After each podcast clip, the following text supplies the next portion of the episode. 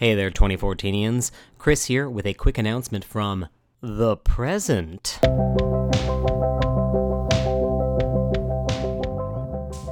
Where we are less than one week away from the world premiere of our crazy new live action radio play, Condolences from the Future, Future, Future, Future which is premiering on Monday, June 16th for one night only as part of Ars Nova's Antfest in New York City.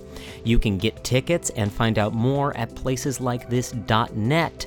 There, you can also find out about our Kickstarter, where we are raising money to support these amazing artists, actors, and musicians who have come together to create this wild new live show, which we are looking to bring to you in podcast form later this summer.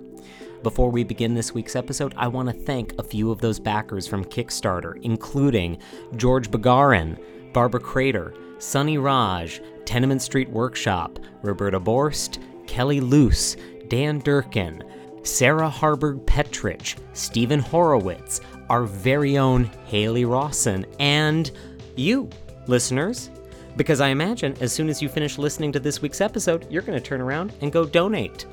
All of that is at placeslikethis.net slash condolences. But now, it's time for some more places like this. Welcome back to Capture. We're so glad you're here to capture your day. June 12th, 2064. So, I don't normally capture my day. I do the whole virtual therapist thing, and, and, and that's enough, you know? Starla wants me to do this as well, but, but I just lie to her most of the time and say I did. And I, I'm sure she knows I'm lying, but you know what? What's she gonna do? Drop me as a user? Come on. Uh, but that's that's besides the point. Or I'm avoiding, is what Starla would say, is what she did say today when I, I wouldn't talk about him, about Fitz. Fitz, who who I thought was just having, you know, some kind of nervous break or quarter life crisis, you know, showing up at my apartment, not showing up at work, not answering anyone's jabs or swipes or taps or likes or I'm I'm I am avoiding again. Hmm. Fitz is missing. Actually, literally missing. He, he is what they officially call a missing person. You know, the guy from the BPD said that that was, you know, rare these days for, for someone to completely drop off off the cloud, not just the face of the earth, but drop off the cloud like that. I mean, people disappear physically all the time, but but actually disappearing. I didn't believe him at first, the investigator, you know, when he said that Fitz had, had vanished without a trace. It sounded ridiculous. And, and I, I told him I thought it was ridiculous. I kind of flipped out because, you know, we live in New York City, for Christ's sakes. There. Here I am with a senior investigator from the Bloomberg PD telling me that, that the Bloomberg Transit Authority, the Bloomberg toll system, the Bloomberg City Ski program, none of these registered Fitz leaving the city.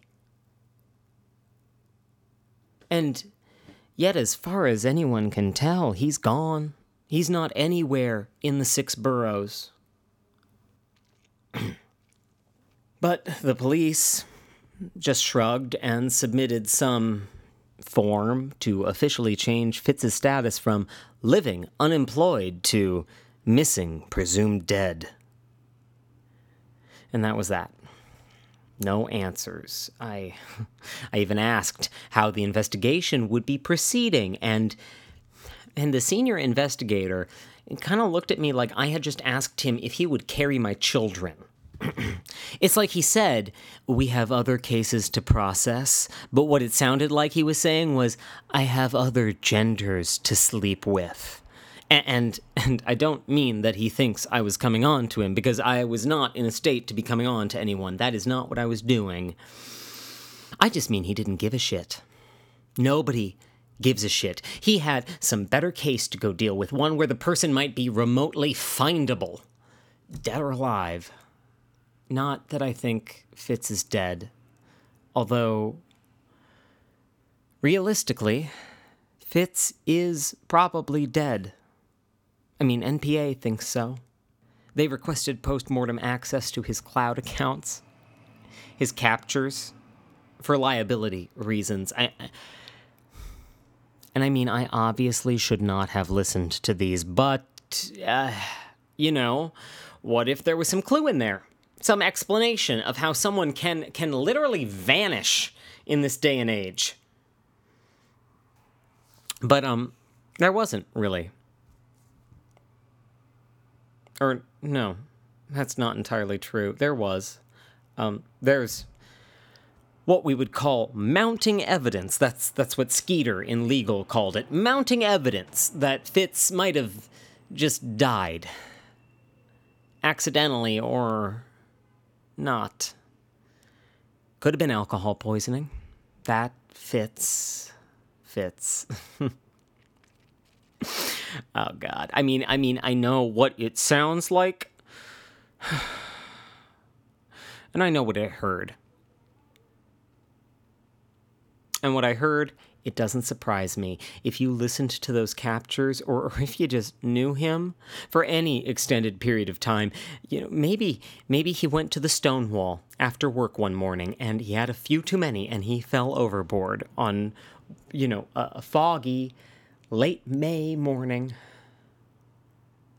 and he'd be gone. No one would notice. I don't know what else I'm supposed to do at this point. The police have moved on. NPA is moving on. I, I can only assume his family is moving on.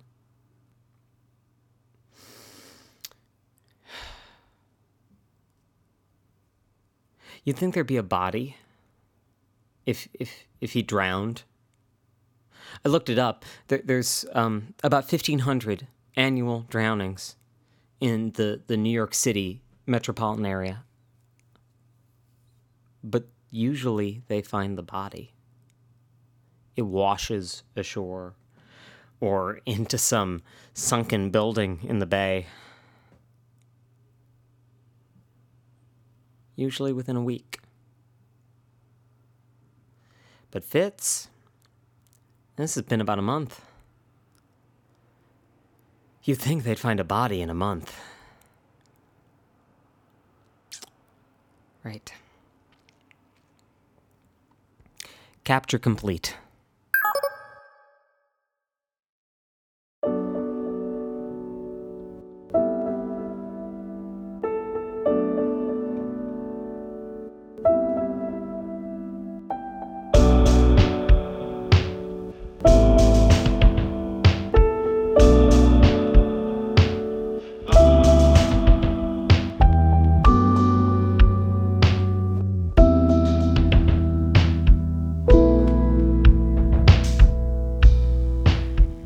Places Like This is written, directed, and produced by Chris Barlow. This week's episode was called The Physical Disappearance of Fitzgerald Walker and was performed by Chris Barlow. Music by Steve Sobs. Find out more about the future at placeslikethis.net and about our live show at placeslikethis.net slash condolences. And of course, subscribe to us on iTunes for more places like this.